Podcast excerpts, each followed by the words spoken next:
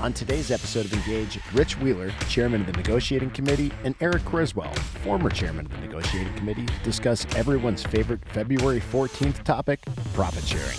Here's your host, Ryan Argenta. Welcome back to another episode of Engage. Today we're talking profit sharing, a favorite topic of pilots and all employees alike. I'm with Rich Wheeler, the chairman of the negotiating committee, and Eric Criswell, the former chairman of the negotiating committee. Gentlemen, thanks for being here. Thanks for your time. Hey, Ryan, thanks for having us. Glad to be here. You bet. So, we're talking profit sharing, something that we all look forward to February 14th, not just Valentine's Day, but profit sharing day. And I wanted to have you two on and, and ask about. I think we all understand what profit sharing is. We're cogs in a wheel in this corporate wheel and we shared in those profits for the work performed but on a deeper level what is profit sharing? And profit sharing isn't something that a corporation just gives out of the goodness of their heart right? Where did profit sharing come from and how did pilots get involved here? Ryan you hit the nail on the head. This is this is something that was a negotiated benefit there's quite a history and it's been changed a number of times over the past two decades. But the profit sharing we see today has really be- become the industry benchmark and was viewed as something that was very unique and special to Delta. The history of it really starts way back in the 90s. a contract 96 was signed at Delta without getting too in the weeds on what happened in that contract. It was largely viewed as a concessionary contract. There were some work rule changes that weren't favorable in paltry raises, if you will. But one of the things that did accompany that contract was profit sharing plan that was established. And its calculation is foreign to what we see today. It was a totally different measurement. It was a, a percentage of revenue corrected for the income for the company. And it really didn't pay out in the numbers that we see today, but it was something. It was a new plan at that time for Delta. And then, of course, you fast forward eight years from that point, and you've got 9 11 that had happened, and you've got the bankruptcy era of the, the airlines. LOA 46 came along before Delta eventually filed bankruptcy with a 32.5% pay cut, as well as some other work rule changes. So the profit sharing formula, as, as one of the kind of quids in that LOA, was improved. And it was improved meaningfully and it put into a similar kind of framework that we see today. Then LOA 51 happened, which was an, another 14% pay rate cut on top of the, the 32% pay cut that had previously been taken, as well as obviously the frozen and terminated pension plans at the time it was improved again. So that profit sharing formula, just in a nutshell, it was first hatched in 1996. It was improved as part of that LOA 46, and it was approved again in LOA 51. So, what I'm hearing is the origin of profit sharing really didn't come as just a nice idea or an incentive, right? It came with some concessions throughout the history. We've seen the ups and downs both in the industry and the economy, but we've seen pilots take pay cuts and as a hedge or a backstop measure, they negotiated profit sharing to say, look, we'll help you out. Here's a 32.5% pay cut. Here's another 13% pay cut to float the company during hard times. But if and when you're profitable, that needs to come back to us. That's the general theme of what I'm getting in profit sharing. That's absolutely correct. Uh, one of the little wrinkles in the uh, 96 version of the profit sharing is that plan was actually terminated in exchange for pay raises mid contract. And I, I want to point this out because as soon as the pilots terminated that plan, the company turned around and terminated the same plan for all the other employees. So, what you'll see in a long running theme throughout this whole profit sharing uh, episode is it's really what the pilots do and what the pilots negotiate with the company. And then the company turns around and provides that same benefit to the employees, really on the pilots' backs. Uh, you know, why they do that, uh, that's certainly their business, certainly with the non contract employees.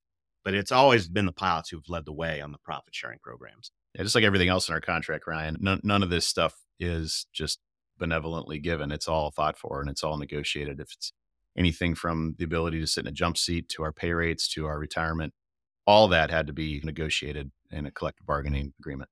Yeah, and we're talking years and years, and it, it, looks like profit sharing itself has ebbed and flowed in contracts. And so I think the thrust of our conversation here is for our listeners, especially for those who have a long career ahead of them at Delta, is to preserve this benefit to pre- preserve what has been negotiated for decades before you, right? And we all know once you give up something in a contract, you will likely never get it back. Yeah, that kind of leads us into what's happened over the last decade, which when the Northwest and Delta merger happened, there was a, a JCBA contract, joint collective bargaining agreement, when both airlines merged. And it folded the contracts together, took pieces out of each one, as well as some pay raises. But one of the other things that happened there is the PTIX formula was modified. At the time, we've gone back and looked at some of the documentation, but at the time, the narrative behind this change was it's a bigger company, therefore the, the formula needs to change to accommodate a bigger company. The reality is it was just watered down. It paid less for the same amount of profit. And so that was really the first time you saw the formula go backwards from where it was established in LOA 46 to uh, the JCBA as it took a step back. And then in 2012, a similar concept happened where the formula was changed again. It was done in exchange for a pay raise. At the time, they advertised that it was a 2% bump to our pay tables in exchange for that profit sharing formula change. So it happened twice, JCBA and 2012. Both of those contracts took the profit sharing formula and made it something less than it was before. Yeah. And the company has then applied that to the rest of the employee group. In more recent history, I think you both were reps at the time, but 2015 with failed TA1 which changed profit sharing for pilots. And we saw immediately the company turned around and changed that formula and pulled profit sharing from the other employees until the pilot said no. And they turned down TA1, right? Ryan, that's absolutely correct. One thing that Eric brought up that I is important for your listeners is the the term PTIX. A lot of times people assume that the profit sharing is based on what is called pre-tax income. That's through regularly accepted accounting rules that is not actually the same number that uh, we use for profit sharing calculation. PTIX is actually defined in the contract. And what that does is that adds back into pre tax income areas that could be flexed up or down to affect the profit sharing number. And the reason why those add backs are in there is to prevent, to be honest, tinkering with the final number. So some of the items that get added back in are large asset write downs, gains or losses, some employee securities, gains or losses with extraordinary or one time or non recurrent events. Those are uh, common accounting issues that pop up. And also, the expense of profit sharing itself is also excluded. So you don't get dinged for next year for the profit sharing you took in, in the previous year. So, what happens in that case is when that accounting machine is done, they do take the pre tax income that is reported, and all these various numbers get added back into that number. So, PTIX is almost always higher than the actual pre-tax income number. So, so when we see the number based on PTIX, that is our internal contractual calculation to add back in these accounting items to make sure that the number really is reflective of the profit that the employees have generated. Yeah, thanks for that because that is important. We talk PTIX, and as you mentioned, this is formalized in our PWA. It's section 3I, and so you can follow along there. And yeah, that we talk PTIX and we talk there's 10% and a 20% formula, which I, I do want to cover here in a second. But why why what's why that's important, Rich is perfect dovetail into this contract 2015 discussion because in the original TA1, I was a line pilot. I was at all the meetings at that time and was rightly, like most other pilots, just in awe of what was being considered. And it eventually didn't pass, right? That contract failed for the first time. And I think in Delta pilot history, they turned a contract down and it was decisive two to one voted against that contract. And a big piece of that was this profit sharing formula that changed. So they changed the thresholds, right? Which just meant the pool was going to be smaller. But another very important but somewhat insidious change was that those add backs. There was a concept that was part of part of that agreement that got rid of some of those add backs and said, hey, management bonuses can be excluded from the add back. And some of those discretionary cost items would suddenly start to impact the profit number, which really flies in the face of the philosophy of the original PTIX calculation. So again, thankfully, the, that didn't end up going forward. The contract was was rejected. But one thing that's interesting is the company did for that profit sharing year, they did actually implement those changes for all the other employees, but not for the pilots because we had a contractual plan. So there was a short that. period of time there where they actually did, and, and they gave the other employees raises. Uh, and they said, hey, we're going to give you this raise, but we're changing your profit sharing formula. What's interesting is that when we had our contract, our TA2 that came out and didn't touch profit sharing, it kept our, our existing formula in place. They obviously gave that profit sharing plan right back to all the other employees because it was one of those optic conundrums they put themselves in. But really, at the end of the day, it was the pilots who held the line and said, no, we're not changing this anymore. Yeah, I remember exactly where, where I was when the TA failed. And I think a lot of people do. Hey, Ryan, that's, I think we all, everybody uh, that I know on the MEC at the time, we all remember very specifically when it was that morning at about 10 20 or so in the morning, our phones started to buzz that, hey, the results had come out and pilots had rejected the agreement.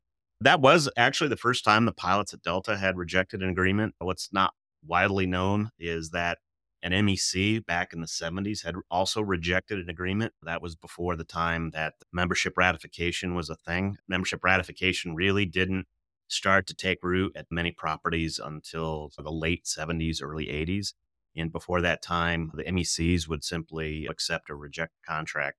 But it was interesting history once you, you get that deep dive, but that's maybe a podcast for another time there's a stack of old old Roar 44 magazines on Rich's desk at all times because he's good for all this. Uh, Whoa, cool, he's uh, Rich is an encyclopedia of the history here. He's got like the coffee stain rings on all his magazines and papers. But in his tweed jacket with the elbow pads on elbow right pads, now. those are coming back actually. But I, I think the history is important, and I, and I want to give that message. Right, I want to deliver that. Of, don't mess with this anymore. And history is good. I think we all want to live in the present and taking us to where we are today. And Eric, we just went through section six, you negotiated contract 2019.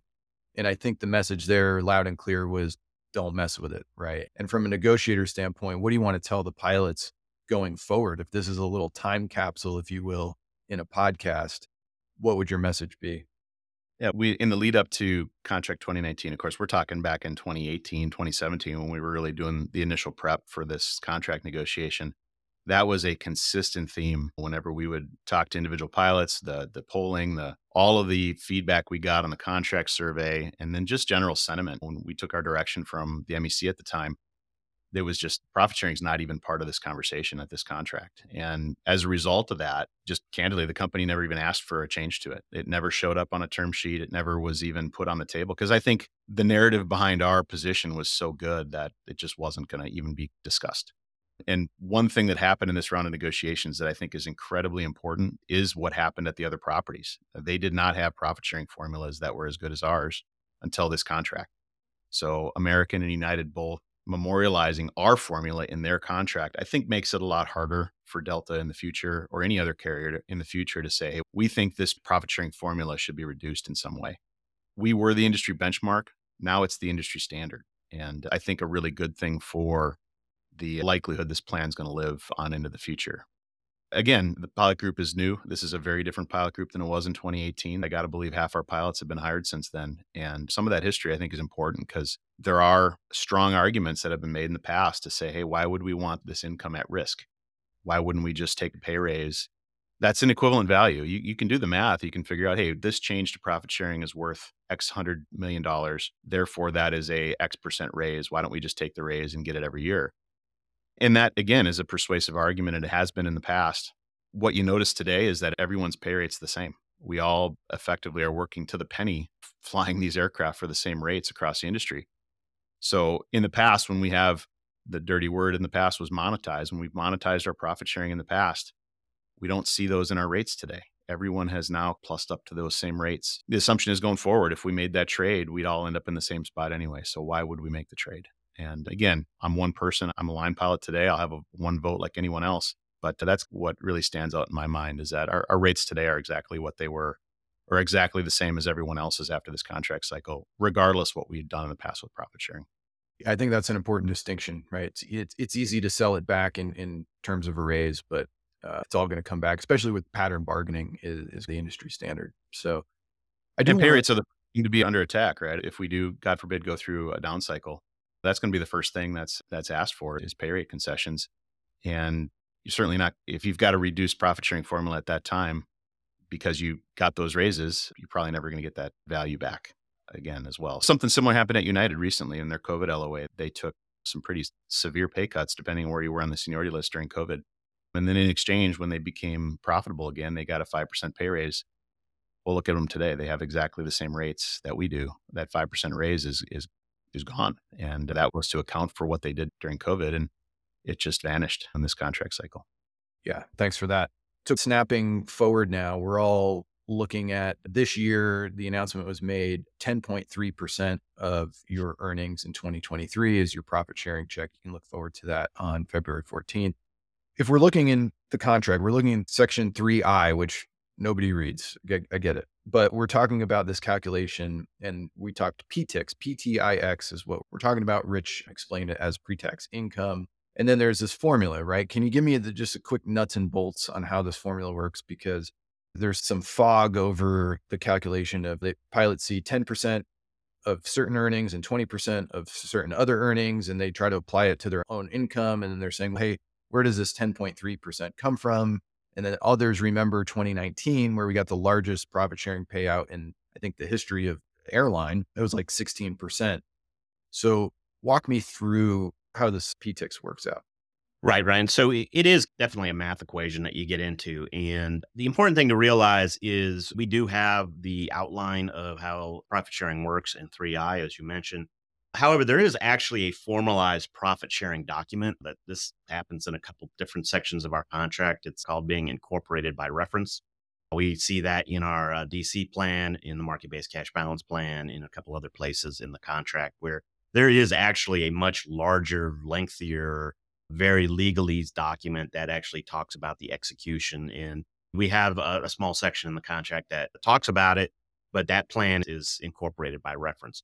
That being said, in 2023, the pre tax income for the company was $5.2 billion. Now, when you go in and we do the math analysis, we do the PTIX calculation, we add back in all those various and sundry items that we talked about. And that added actually another $1.8 billion. So the PTIX number for 2023 was actually $7 billion. Then we apply the, the 10% and the 20%. In the wrinkle there is you have to make sure that you're bifurcating the numbers. Some people run this calculation and double count in some cases.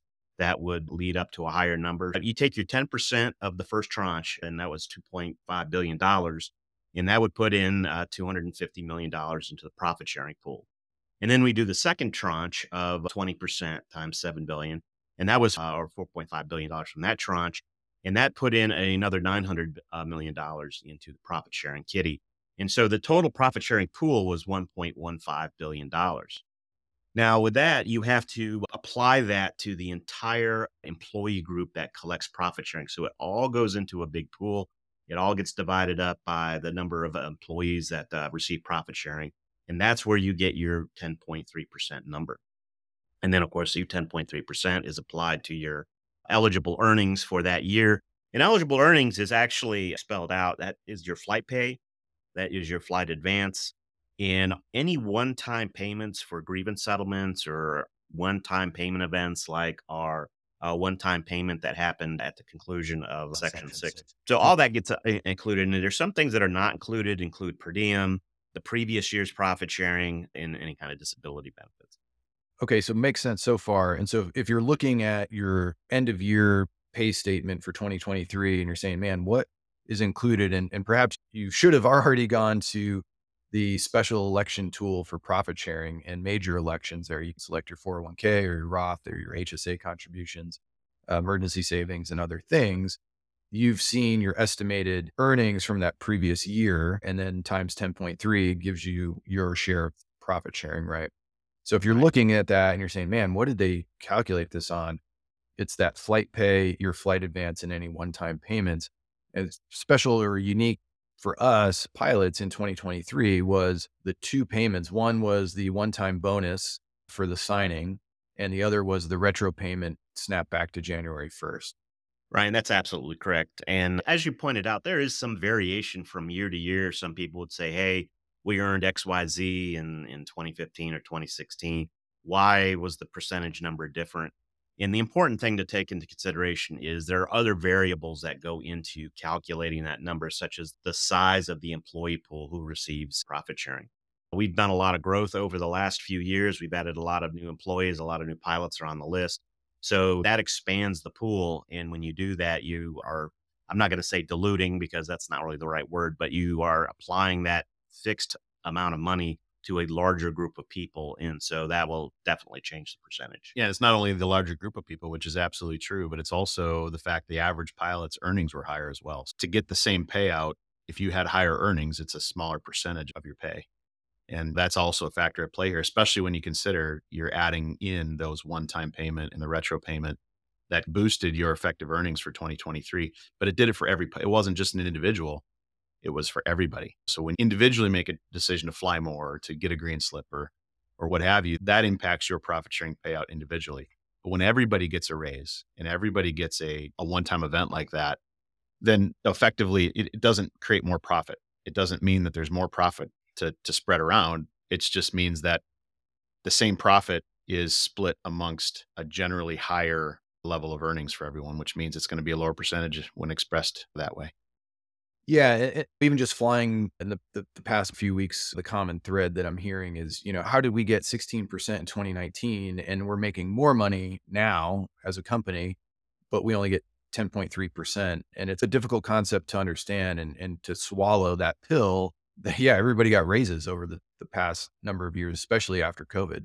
And actually, the 2019 profit number was a bit higher. The public number was, I think, around 5.9 billion, and the PTIX number was something north of seven. So we're not quite back at that same level of profitability as we were in 2019, and we're a bigger operation. We have, I think, it was 11.1 billion of total earnings for all eligible employees. That's not just pilots; that's pilots, flight attendants, ground workers, all the frontline staff that gets profit sharing. It was an 11.1 billion dollar earnings pool that number in 2019 was a smaller number. So that just means the average employee earned quite a bit more in 2023 than they did in 2019. So, Rich, tell me this Does the union verify the company's numbers? Everybody looks forward to the earnings calls and, and the announcements as we approach the profit sharing. But does the union verify these numbers? Do we make sure the company's not, quote, cooking the books? Oh, absolutely. The company, just as being a publicly traded company, has to follow generally accepted accounting principles otherwise known as GAAP. And they obviously they have a fiduciary duty to report those numbers correctly. And I think we've seen in other industries that when companies misstate their earnings and other accounting issues, it gets them in a pinch in a real big hurry. As a publicly traded company, the company does have that duty to responsibly report those numbers accurately. On top of that, we do have our economic and financial folks up at National. They look at the numbers, they verify the numbers, and do all the complicated math to make sure that the, the numbers are accurate. Is there ever a dispute or does economic financial analysis at national ever say, ah, we, we disagree with this. It should be a different number? I think there's been instances in the past where there's had to be a conversation over these one time add backs. Really, that's really the crux of what the publicly announced profit number, that is what it is. Delta announces that to the public. That's what's during the shareholder presentation. ALPA has nothing to do with that number. Where we're really interested is what are we adding back? And those eligible add backs are really what drive our profit sharing to be what it is. And I do know that in the past there's been conversations over what's been added back, and it's it's always been resolved to to ALPA satisfaction. Okay. Right, and, and, there was an instance in uh, 2016 where the company split the profit sharing in, and there was some conversation of that. There was also some conversation about a payout from a previous grievance in the annual compensation. And I think in 2016 they had some sort of a early retirement type program for office staff at across the street, not for pilots, but that expense, I think there was an attempt to to count that as a routine expense, not a one time. And I, like I said, I think at the end of the day, it came out to our satisfaction. Understood. So it is verified and and made sure that it's whole. What is the union's influence in that range or in that number? It's a math equation. There's nothing discretionary there. The contract says, hey, this is what drives the, the PTIX number.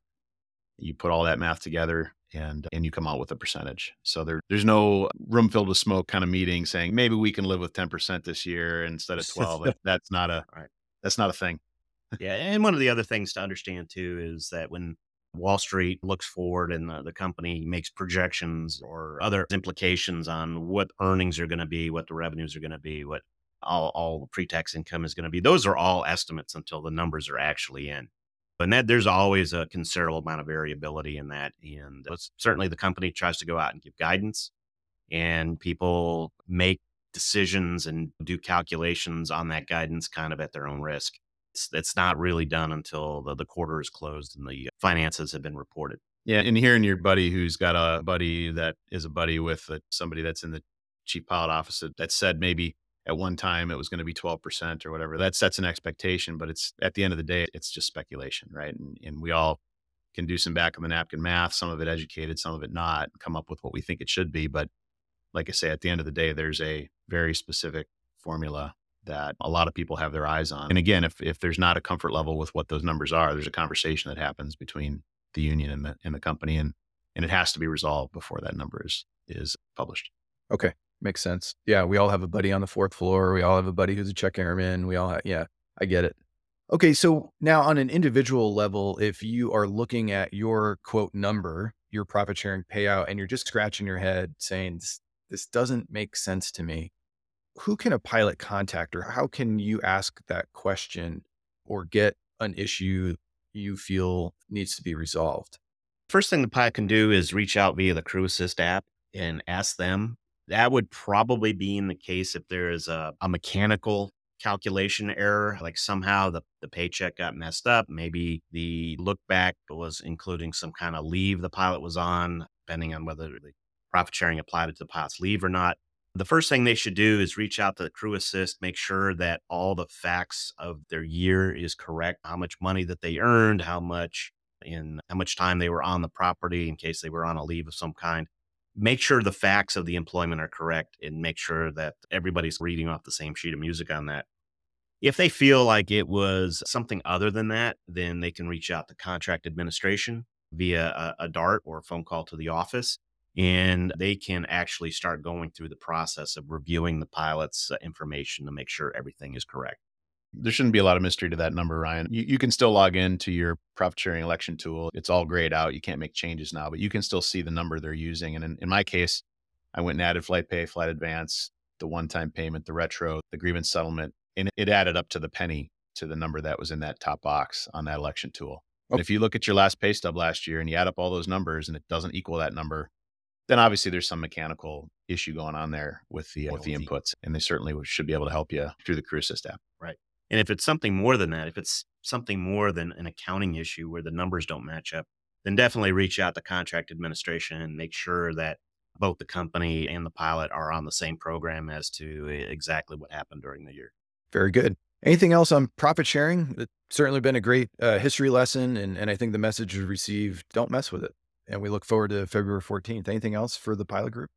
I would just say a lot of people get confused on, on personal income tax with the profit sharing. The federal government withholds it at a fixed rate of 25%. Just because that's what they withhold, that it doesn't necessarily equal the tax you pay. And uh, you can wind up with a very unpleasant surprise when it comes time to pay taxes if you don't take that into account. One time payments or bonus payments, as the IRS calls them, are, as I said, taxed at a fixed 25% all that money goes into what your final earnings are and whatever your individual tax rate is calculated at could be a very different number and so you might wind up owing a little bit more tax than we're anticipating.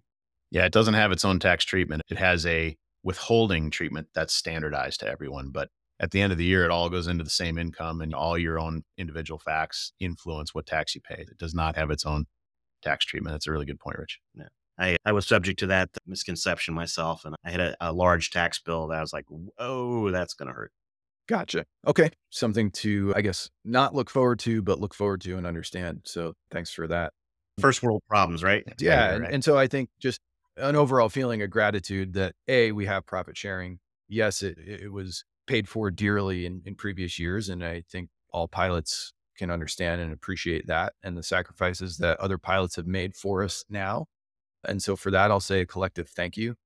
But yeah, it's a great tool to have. It's a great benefit that we've negotiated and that we receive. And I think it's great that all employees get it. And we should certainly celebrate and pat yourself on the back for a, a job well done that we can bring a, a company into profitability and, and great profitability in 2023. I was just going to say, from the perspective of uh, the negotiating committee, this is really one of those things. It's a joy because it's rare that you have an entire pilot group that's aligned on an issue and in this one in particular it was so that that's gratifying when you've got an issue that is not controversial that everyone agrees on and, and we were able to hold the line on it and really influence the rest of the industry this is one of the real bright spots in my mind is that this lives into the future and into perpetuity now because of really the leadership of the delta pilots over this issue over the last decade yeah, I agree with Eric on that. Sometimes you get 10 pilots in a room it's hard to get them to agree the sky is blue. But on this one topic, everybody is uh, pretty much in alignment. That's awesome to hear. Yeah, unity prevails and, and it's important. Rich Wheeler, Eric Criswell, both from the negotiating committee. Thanks for your time. Thanks for the explanation. I think this is an important topic for everybody. And of course, we all enjoy the benefits on February 14th. So happy profit sharing day, everyone. Well done. Thanks for being here, fellas. Thanks, Ryan. Thanks, Ryan. You're listening to Engage, the podcast for Delta pilots. Follow us on Spotify, Apple Podcast, or your favorite podcast platform, and receive notifications when a new episode is available.